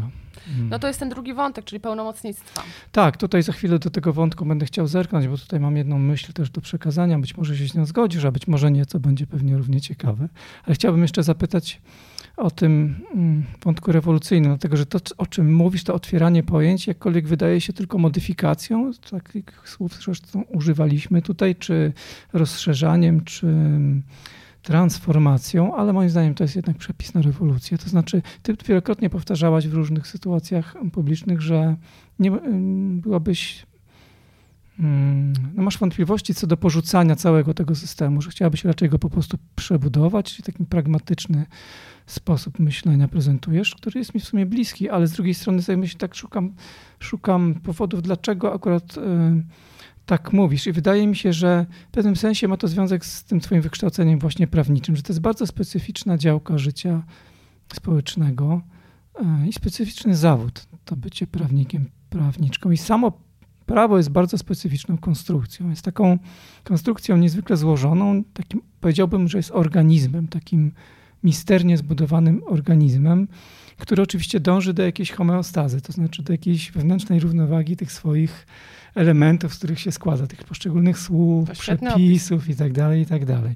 No ale wiesz, Mamy sytuację, w której naruszenie jednego z tych elementów tego złożonego organizmu może mieć bardzo rozległe skutki. Tak? Sięgnięcie po jedno słowo natychmiast daje skutki w różnych sytuacjach prawnych, w różnych kontekstach, w różnych aktach prawnych, w różnych punktach itd., e, itd. Tak Czyli te poszczególne elementy są współzależne. Tak? Stąd, jak rozumiem, i dążą do pewnej spójności, spójności. Stąd to rozumiem to twoje pragmatyczne takie przekonanie, że nie wolno tego po prostu zburzyć i próbować zbudować od nowa, bo ten system jest zbyt misterny, żeby, że będzie z tego więcej problemu niż korzyści. A z drugiej strony też oczekuje się od prawa, nie wiem, być może się z tym zgodzisz, że ono jednak będzie w pewnym sensie stabilne w jakimś tam stopniu, prawda? Są takie oczekiwania, że, e, że ono musi być trochę konserwatywne, no bo musi musi zapewniać poczucie bezpieczeństwa nasze, tak? Czyli musi mieć budowany pewne takie, taką zdolność do inercji, do opierania się zmiana, zmianą, no bo ma być trwałą podstawą.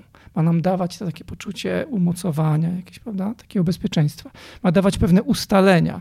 No wiesz, to wszystko się, te ustalenia, ten konserwatyzm, ta stabilność, której się wymaga i to, że jest misterną konstrukcją, trochę nam się kłóci z tym, z tym takim rewolucyjnym zapałem, że ostatecznie naprawdę chyba rozsądnie jest to zmieniać po kawałku.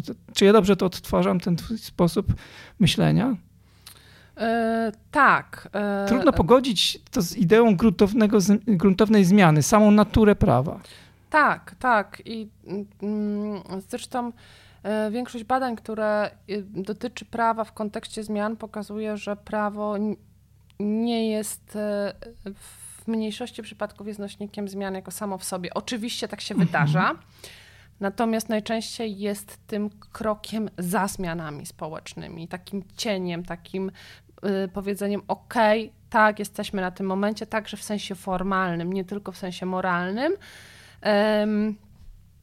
I mm, przy całej tej znajomości, no, przy takiej świadomości tego, że, że, że taka ta może niekoniecznie funkcja i tak jak mówię, są takie prawo też może być nośnikiem jakby zmiany, ale wiadomo, jeżeli to prawo w jakiś sposób nie będzie osadzone w realiach społecznych, no to, to, to, to, to się robi chaos. E, to, to prawo nawet wręcz narażone jest po prostu na śmieszność i, i też nie spełnia tych swoich funkcji. Albo na nieefektywność. Nieefektywność, na martwe przepisy, na próby obchodzenia go. E, w, więc to, to, to moje postrzeganie wynika bo z jednej strony oczywiście moja jakby dusza w takim sensie tego, kim jestem, jakim człowiekiem, rwie się do tego, jak pracuję z tymi sprawami, wiesz, no po prostu czasami to jest, to jest niemożliwe, że no te karpie zresztą tak samo, ale mnóstwo spraw. To jest niemożliwe, że tak podstawowe rzeczy wymagają lat procesów, lat. Ja nawet w sprawach psów od razu mówię ludziom, dobra, trzy lata. Um, i, I miałabym, mam ochotę krzyczeć, po prostu obudźmy się, jakby co my, no, no wiesz, doskonale to rozumiesz, co my robimy, tyle wiemy i mamy teraz po jakimś szczebelku uzgadniać i coś tam, ale też jestem e, przy tym wszystkim ogromną realistką i chyba jest mi wygodniej jednak być w tym realizmie, e, bezpieczniej mi jest w tym realizmie być, I prawo jest takim konstruktem, taką, taką, taką, taką, wiesz, taką masą właśnie, taką splątaną, połączoną, niedoskonałą pod wieloma względami. Mm, I nie wyobrażam sobie tego, znaczy nie wyobrażam sobie, że to zadziała. Ja bym tak chciała, ale tak prawo nie jest urządzone, tak nasz cały system nie jest urządzony, a on jest tak właśnie splątany, że nie, moim zdaniem to jest tylko złudzenie, że mówimy, że możemy go po prostu rozwalić. My możemy go rozwalić poprzez zmianę. Ja tak to, mhm. ja tylko tak, ja tylko w to wierzę. I w to akurat wierzę. I to są takie, wiesz, z jednej strony to są modyfikacje, czyli robimy zmiany w ramach czegoś, co jest już utworzone, Czyli tak naprawdę rozwi rozwijamy się. No przecież rozwój jest jakby zupełnie taką oczywistą konsekwencją tego, że upływają lata, stulecia i tak dalej. Więc Ale też musimy przyznać, że pewne rzeczy w prawie są zrobione dobrze Dokładnie. po prostu. Pewne konstrukcje naprawdę były użyteczne, tylko należy je zmodyfikować Dokładnie. po prostu, a nie mamy, porzucić. Mamy, mamy dużo filarów tak. instytucjonalnych i tak dalej. Mamy z czego się wzorować. No, to nie jest tak, że, że jakby żeby, żebyśmy też z poziomu tej krzywdy nie mówili, tej, tego przytłoczenia tą krzywdą mówili, za, z, mamy wszystko zaorać, bo szczerze, jakbyśmy wszystko zaorali, wyobraźmy sobie, że mają tak aktywiści, aktywiści, aktywistki prozbieżające politycy i polityczki taką moc, yy, wszystko zaoramy i teraz to napiszemy od nowa. Moim zdaniem to jest też przepis na katastrofę. No, no nie napiszemy tego, to, to, są, to, są, to, to są stulecia rzeczy, które się nałożyły na siebie i teraz my przychodzimy ze swoją wrażliwością, ze swoją kulturą, ze swoją, ze swoją wiedzą naukową i musimy to po prostu prostu zrewidować. Tylko, że rewidując to w sposób, który uwzględniłby inne istoty niż pozaludzkie, i tak robimy rewolucję. I dla tak. mnie to jest przepis na rewolucję. No tak, i starannie przy tym, w tym procesie zmiany tegoż prawa, które jest, jak powiedzieliśmy, z natury konserwatywne, wybieramy takie momenty, w których y, jest rozsądniej y, zadziałać bardziej ryzykownie.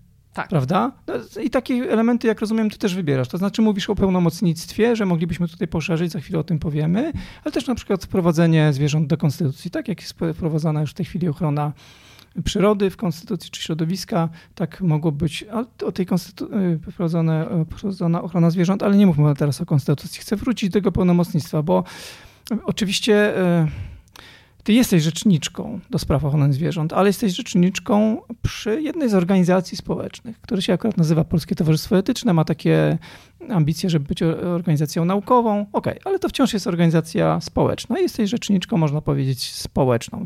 Tymczasem chodziłoby tutaj o coś innego, czyli jak sama piszesz, w przyszłości takie stanowisko powinno zostać utworzone na szczeblu państwowym, bo dziś dostrzegamy widoczny brak instytucjonalnej, systemowej reprezentacji zwierząt z tym, że taka moja uwaga tutaj.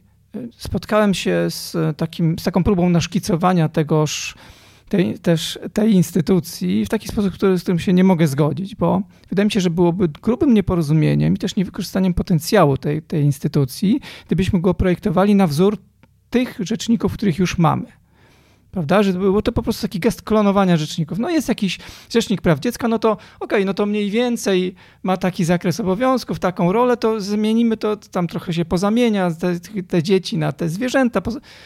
To, to tak nie zadziała, prawda? Bo status społeczny dzieci i status społeczny bytów pozaludzkich jest kompletnie inny. Głębia wykluczenia jest tutaj zupełnie nieporównalna. W związku z tym rzecznik do spraw ochrony zwierząt nie może mieć po prostu tych samych funkcji, które ma dzisiaj rzecznik chociażby praw dziecka. I wydaje mi się, że też jest y, bardzo niefortunne wymaganie od niego, żeby spełniał tylko funkcję nadzorcy wykonywania istniejącego prawa, bowiem to prawo jest po prostu szowinistyczne.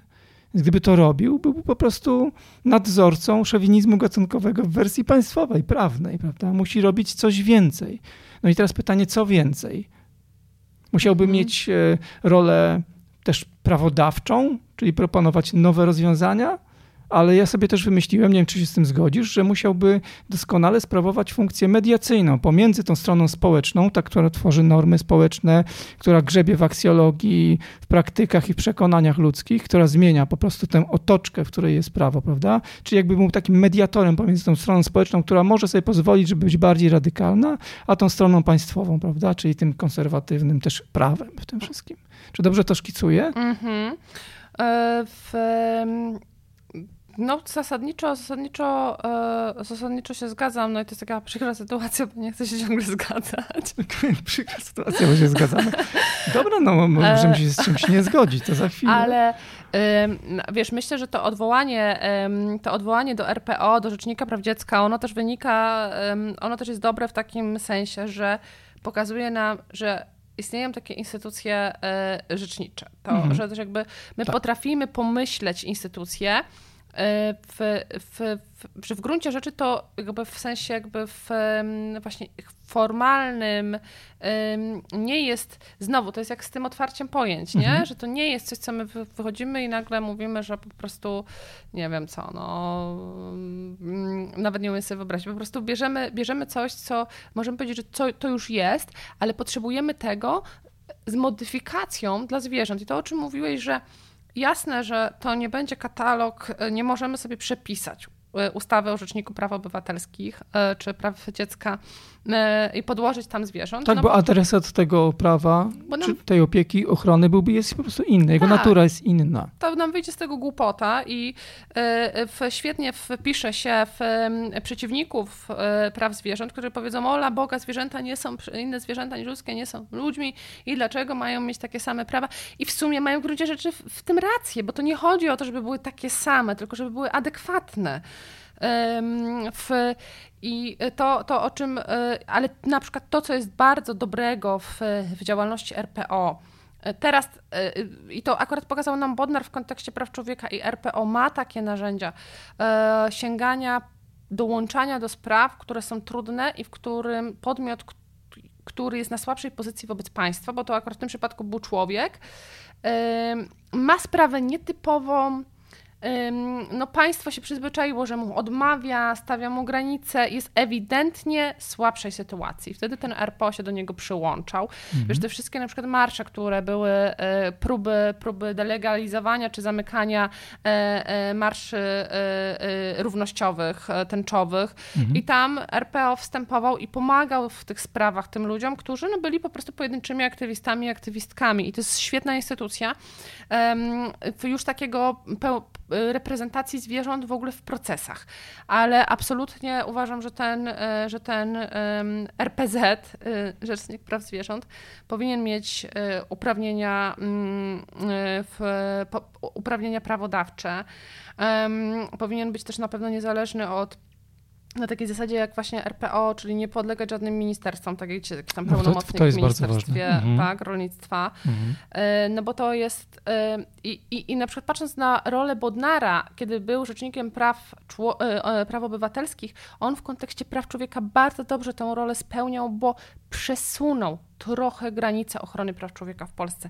I, o, i tego bym, i, i, tak sobie wyobrażam też tą funkcję ochronną e, w sprawach, które są gdzieś na granicy, które dotychczas, na które dotychczas się patrzyło inaczej, ale też oczywiście z, z, z inicjatywa prawodawcza jest jak najbardziej tutaj no, takim mocnym, słusznym narzędziem, ale bardzo ciekawi mnie też e, i i to też od dłuższego czasu o tym myślę, o tej, o tej funkcji mediacyjnej, że w ogóle uważam, że to jest jedna też z takich przyszłości, która się przed nami otwiera, próbowanie mediowania pomiędzy interesami zwierząt, tak. no a interes, to jest niezbędne, w ogóle my bez tego, no przecież to, to, to, to, no, to właśnie możemy wziąć młotek i się po prostu tym młotkiem pobić i w, musi być ta mediacja, więc to w ogóle uważam, że to jest jakaś przyszłość y, w tym, żeby, żeby za jak, jakoś konsensualnie Czasami oczywiście za pomocą twardych narzędzi prawnych, ale i tak to musi spotkać się ze zrozumieniem, e, uszczuplać prawo do realizacji ludzkich interesów na rzecz interesów zwierząt. Ktoś musi po prostu dealować w imieniu tych zwierząt.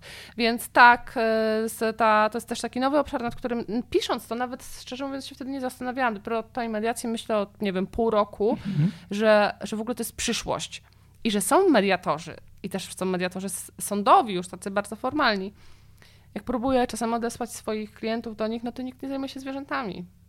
A to są takie, wiesz, w ogóle banalne bardziej sprawy niż takie z poziomu natury rzeczy i, i tego, żeby jakoś tą istotę poszerzyć. Mhm. No tak sobie myślę, że jeszcze raz wracając do tej myśli, że brakuje w tej chwili reprezentacji zwierząt, ale to również w tym sensie, że ten głos strony społecznej jest niesłyszalny, prawda? Czyli to byłby strony społecznej, która zajmuje się opieką, ochroną czy próbą zmiany społecznej na korzyść zwierząt. I ta nowa instytucja rzecznika byłaby jakby pomocą zrozumieniu i usłyszeniu tego głosu. Czyli jakby to byłby kolejny kanał komunikacji dla strony społecznej, prawda? Tym razem za pośrednictwem prestiżu związanego z tą akurat instytucją, która byłaby jednocześnie instytucją państwową, jak powiedzieliśmy, czy wprowadzającą zmiany systemowe, czyli instytucją z wewnątrz państwa, ale też musiałaby być w jakiś sposób niezależna, czyli by być z zewnątrz. Jest taki rzecznik, jak rozumiem, stałby okrakiem. Jedną nogą w państwie, a drugą nogą w stronie społecznej, czyli tam, gdzie stoją zwierzęta. Dokładnie tak. Dokładnie Niezwykle tak. trudna też rola, nie? To jakby próbuję sobie wyobrazić osobę, oczywiście od razu przychodzisz mi tutaj do głowy, która mogłaby spełniać taką rolę, to moim zdaniem to jest bardzo trudne do zrobienia po prostu, bo te konflikty, z którymi mamy do czynienia, czy konflikty interesów, czy też po prostu konflikty pomiędzy ludźmi, grupami ludźmi, czy w kontekście biznesowym są tutaj rozpalone do czerwoności.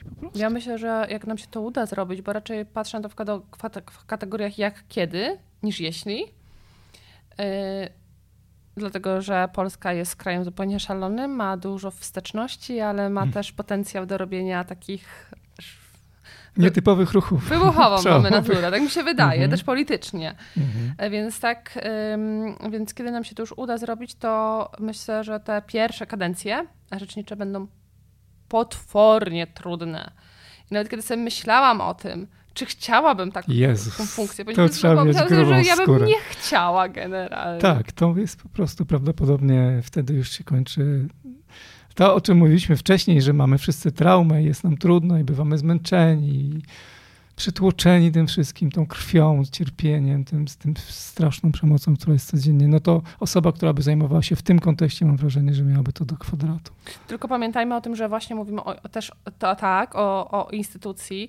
I znowu wracam do, do, do Adama Bodnara, może, może już za dużo, i, y, w, ale Y, w, żeby to podkreślić, no nie jest tutaj y, jakimś y, autorytetem, jeśli chodzi o prawa zwierząt, ale, ale wzorując się na właśnie tym, co, w, co, co robił w ramach, w ramach RPO, no to on właśnie też no, bardzo dużo dźwigał tego, tego, tego odium, tego hejtu, ale to jest instytucja, E, on był frontmanem tej instytucji, ale miał cały gmach i całe biuro. I to mm -hmm. też bardzo jest ważne w tym, tak. co ja postuluję.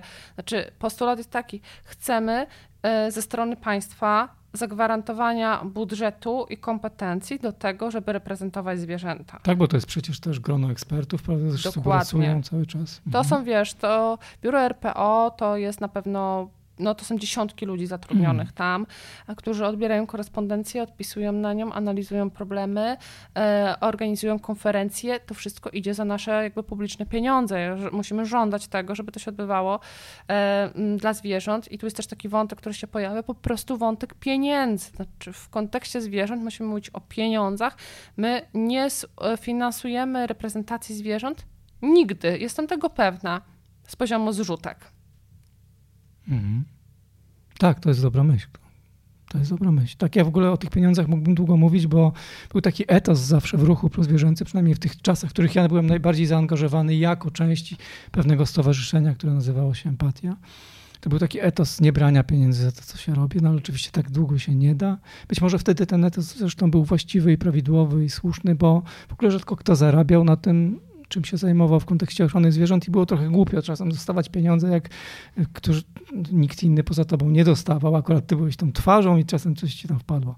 To mm, było takie niewygodne, ale dzisiaj oczywiście zupełnie inna sytuacja. Dzisiaj organizacje zatrudniają po kilkadziesiąt osób, ale wciąż się zdarza, no mają budżety milionowe czy wielomilionowe, ale jednocześnie zdarza się często, że zapraszają e, i nie płacą za występy, co jest formą pracy przecież i czego jestem krytykiem od lat. I chciałbym bardzo, żebyśmy wspólnie ustalili takie standardy, żeby rozpoznać, że to, że człowiek zajmuje, nawet nie zawodowo, ale właśnie aktywistycznie, ale na co dzień działaniem w czyimś imieniu też jest formą pracy. Jeśli jedzie na drugą stronę Polski z wykładem czy z udziałem w panelu dyskusyjnym, to powinno się mu jednak za to zapłacić.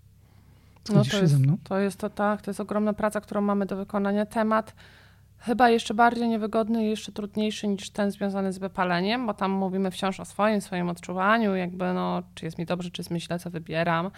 Natomiast już postawienie takiej granicy, że no wybieram też zabezpieczenie finansowe, wymagam tego zabezpieczenia finansowego, rezygnuję z pewnych rzeczy, jeśli nie ma tego zabezpieczenia finansowego.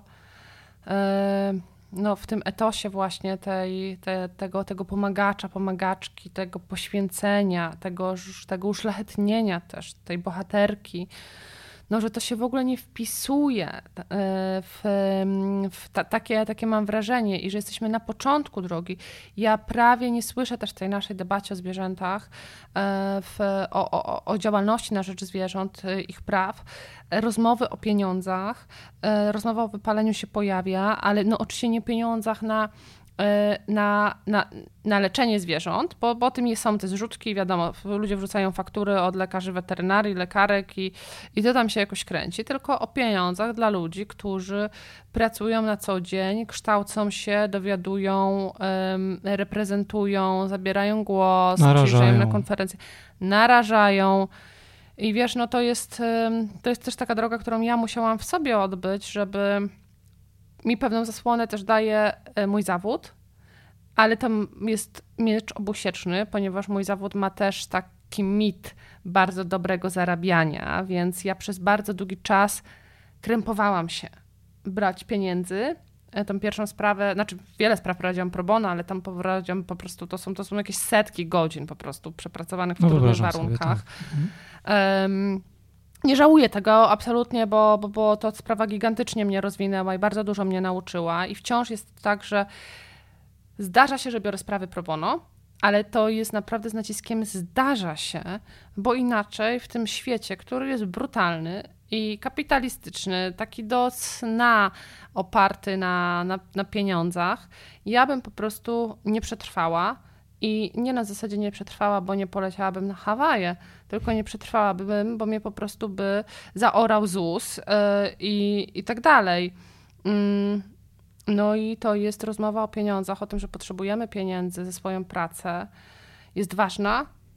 Wciąż, ja wciąż się jej uczę, wciąż sobie mówię, wiesz, jak umawiam się z kimś na stawki, to zanim jakby napiszę, to myślę, dobra, dobra, moment, ale teraz tak, ile zaniżyłaś tą stawkę, nie? Że jakby, bo, bo tak. chcę się rozliczyć, ale też no, mam świadomość tego, jakie oni mają obciążenia, więc to nie jest stawka komercyjna taka jak moich kolegów po fachu, no ale z drugiej strony złapałam się też na tym, że jak tak bardzo myślę też o tym, żeby oni to udźwignęli i nie daję tej stawki komercyjnej, to potem sama jestem w problemach. I nie dość, że pracuję z cierpieniem, jestem przeciążona, to jeszcze mi się kasa nie zgadza na mm -hmm. podstawowym poziomie, nie, mm -hmm. na mhm. podsta- nie na poziomie Hawajów.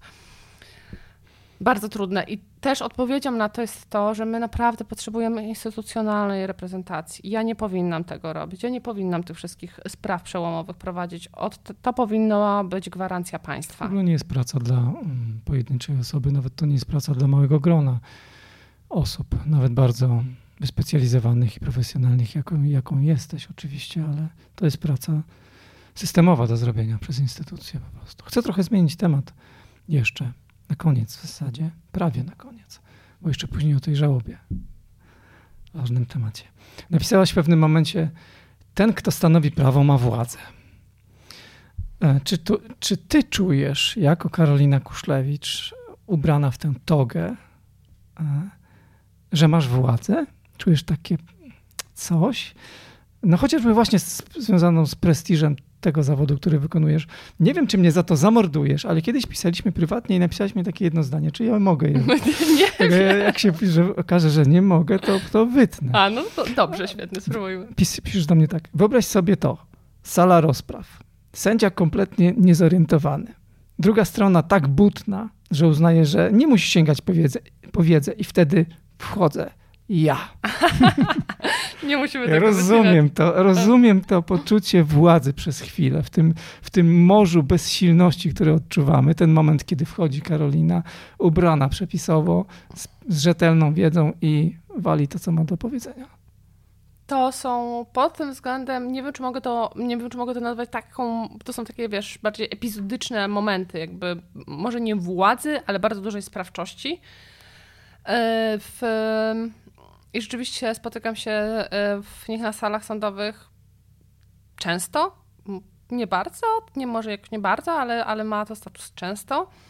Mm, ponieważ zajmuję się tak e, dziedziną, tak nie wiesz, tak przez lata właśnie lekceważoną i niedocenioną, która teraz trochę zaczyna żyć, że moi przeciwnicy mm, jeżeli tylko nie mam jakiejś sprawy no kompletnie do bani, ja takich nie biorę, po prostu mówię ludziom, że to nie ma sensu, no nie, nie wydają pieniędzy, nie zabierają swojego czasu mojego i tak dalej. Że trochę jest tak i to będzie bezczelne, co powiem, ale że wiesz, trochę oni nie mają ze mną szans po prostu. Ja mhm. napisałam ten komentarz, przerobiłam kilkadziesiąt spraw od deski do deski Jestem też w. Ja nie pracuję też na. Mam taką metodę pracy, że ja nie, nie jestem w stanie pracować na bardzo wielu sprawach, tak jak część moich kolegów po fachu i koleżanek. Ja mam kilkanaście spraw, e, które też bardzo wnikliwie znam.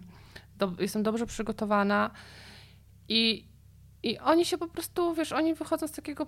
Ja prawie nie mam przeciwników, z którymi mogę e, merytorycznie się spierać. To nie znaczy, że nie przegrywam ale, ale z poziomu jakby takiej narracji, argumentacji, no to, to w ogóle jest w ogóle, a, a w ogóle czasem mam taki, taką żenadę, że myślę sobie, no weź chłopie, coś zrób, ja tu jestem, żeby powalczyć, no to to nie, jakby mówisz już takie bzdury, że no...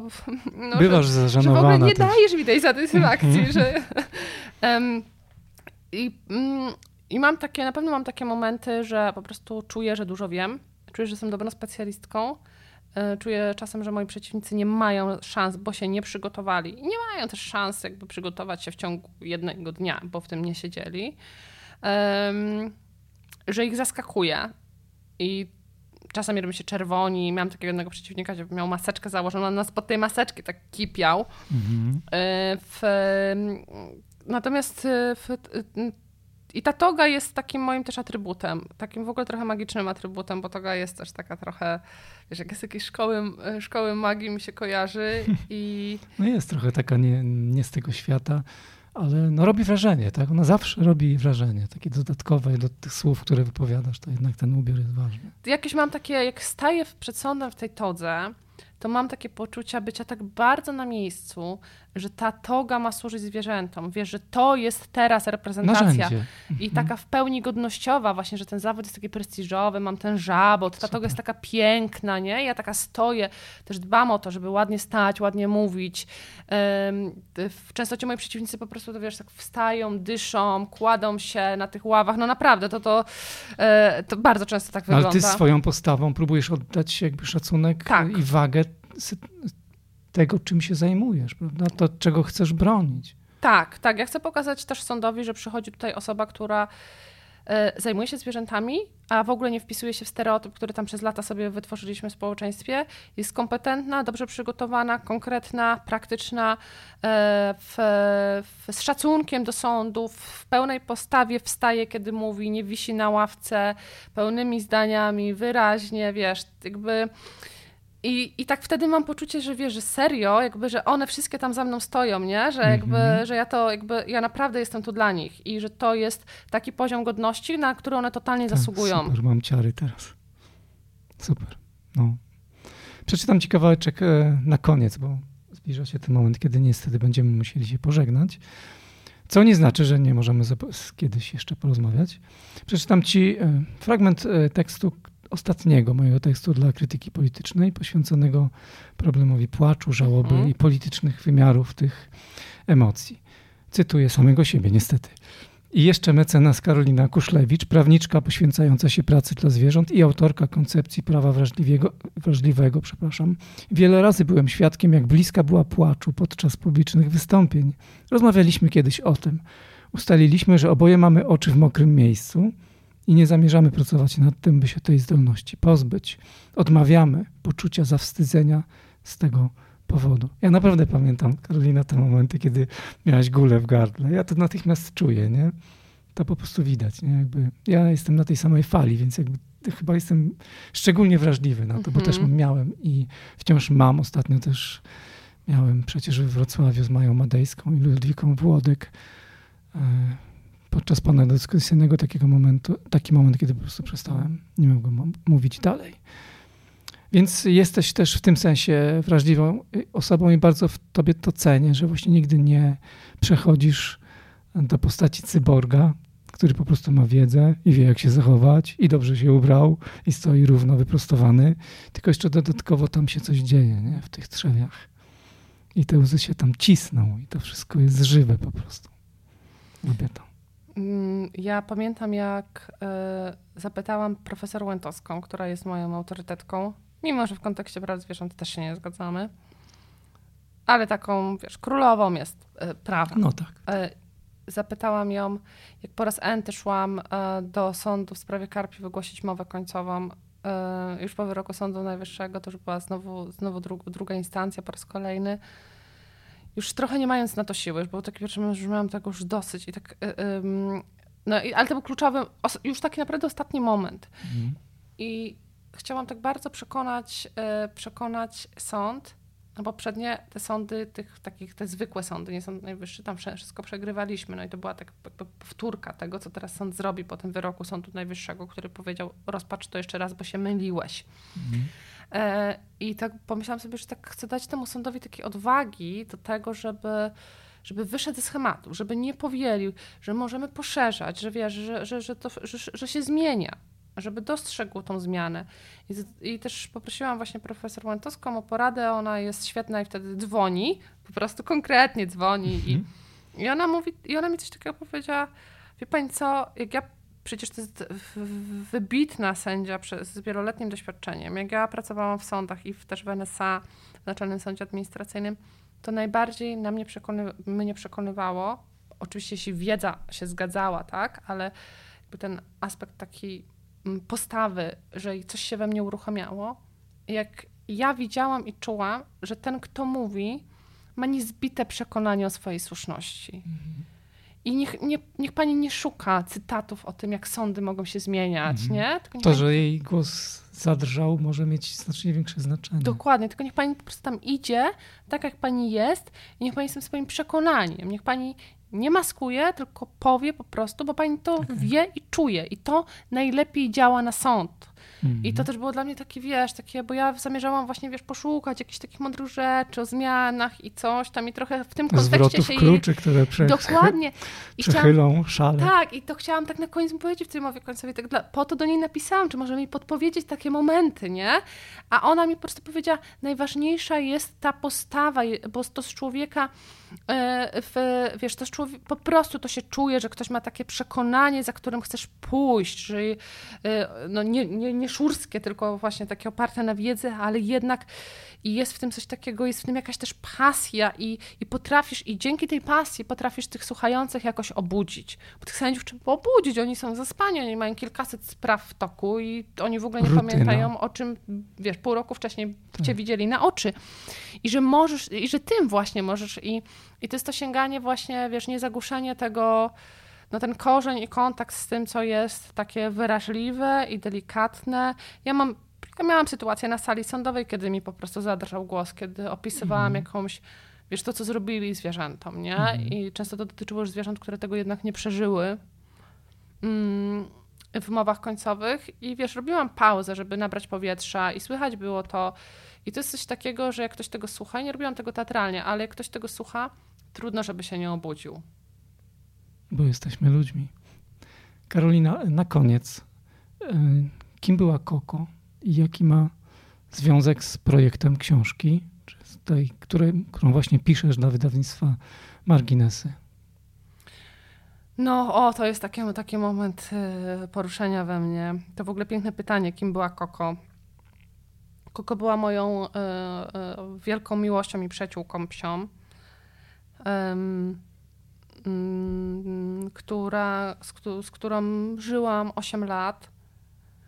E, psem, który mnie bardzo dużo nauczył, jeśli chodzi o fajną postawę wobec życia. Ona pilnowała mocno swoich granic, potrafiła się wkurzyć, mm. ale była bardzo wiele rzeczy zaangażowana mm, a w, i potrafiła świetnie odpuszczać. No, było, była takim psem, który uwielbiał biec całą ekipą, bo, bo, bo, bo mieliśmy kilka psów to w moim domu, w domu rodzinnym i była zadyma i ona po prostu wybiegała z nimi, po prostu musiała tam nadzorować. A było czasami tak, że w ogóle nie z nimi nie wybiegała, kładła się do góry brzuchem i wtedy ona odpoczywała. I często mówiliśmy, że powinniśmy się po prostu uczyć od Koko, jakby tej postawy.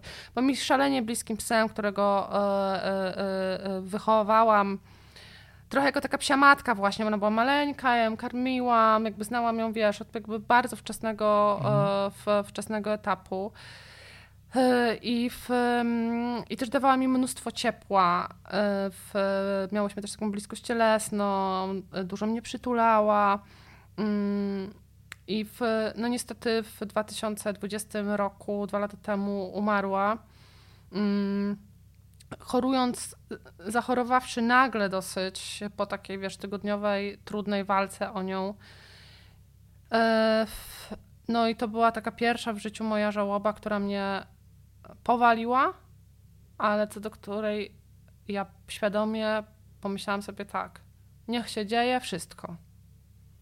Bo zawsze trzymałam. Jak mój tata umarł w 2014 roku, to trzymałam, bo musiałam i chciałam, powinnam wobec pozostałej części rodziny być silna. Mm, jak moje poprzednie psy umierały, to było dużo wcześniej, byłam młodą osobą, kilkunastoletnią, to, to raczej moi rodzice, mimo jakiejś tam wspierającej postawy, no kazali się dosyć szybko otrząsnąć i nie za bardzo mówili też o tych zwierzętach, które odeszły, żeby wiesz, myśląc o tym, żeby mi nie robić krzywdy. I tym razem postanowiłam, że ja to po prostu wszystko przeżyję tak, jak mnie to po prostu, tak jakby to będzie płynąć, że nie wiem, jak to popłynie. I popłynęłam w tym zupełnie. Ale chcesz też, żeby to było w pewnym sensie twórcze, stąd ten pomysł na książkę. Powiedzmy tylko dwa końcowe zdania tak, o tej tak, książce. Tak, tak. Zaczęło się od pisania po prostu pamiętnika po, po śmierci mhm. Koko, który był dla mnie po prostu leczniczy. Mhm. E, w, w, na Gmailu go sobie wysyłałam po prostu kolejne, na, tak spontanicznie napisałam Koko, taki mail i wysyłałam kolejne maile sobie. To też w ogóle takie ładne Super. było w sumie, bo to ze sobą rozmawiało. Mhm. Odpowiadałam sobie, był jakiś dialog po prostu e, w tej, w tej, tej, tej ciszy po śmierci.